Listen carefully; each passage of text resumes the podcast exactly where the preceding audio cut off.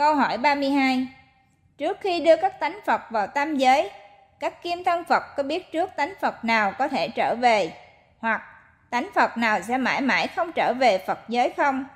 Nếu có, thì dấu hiệu gì để kim thân Phật nhận ra điều đó?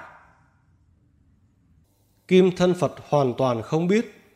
Kim thân Phật chỉ biết khi nào tánh Phật mượn thân và tánh người tạo nghiệp, thì kim thân Phật xem tần số điện từ âm dương của tánh Phật đó, thì kim thân Phật mới biết được.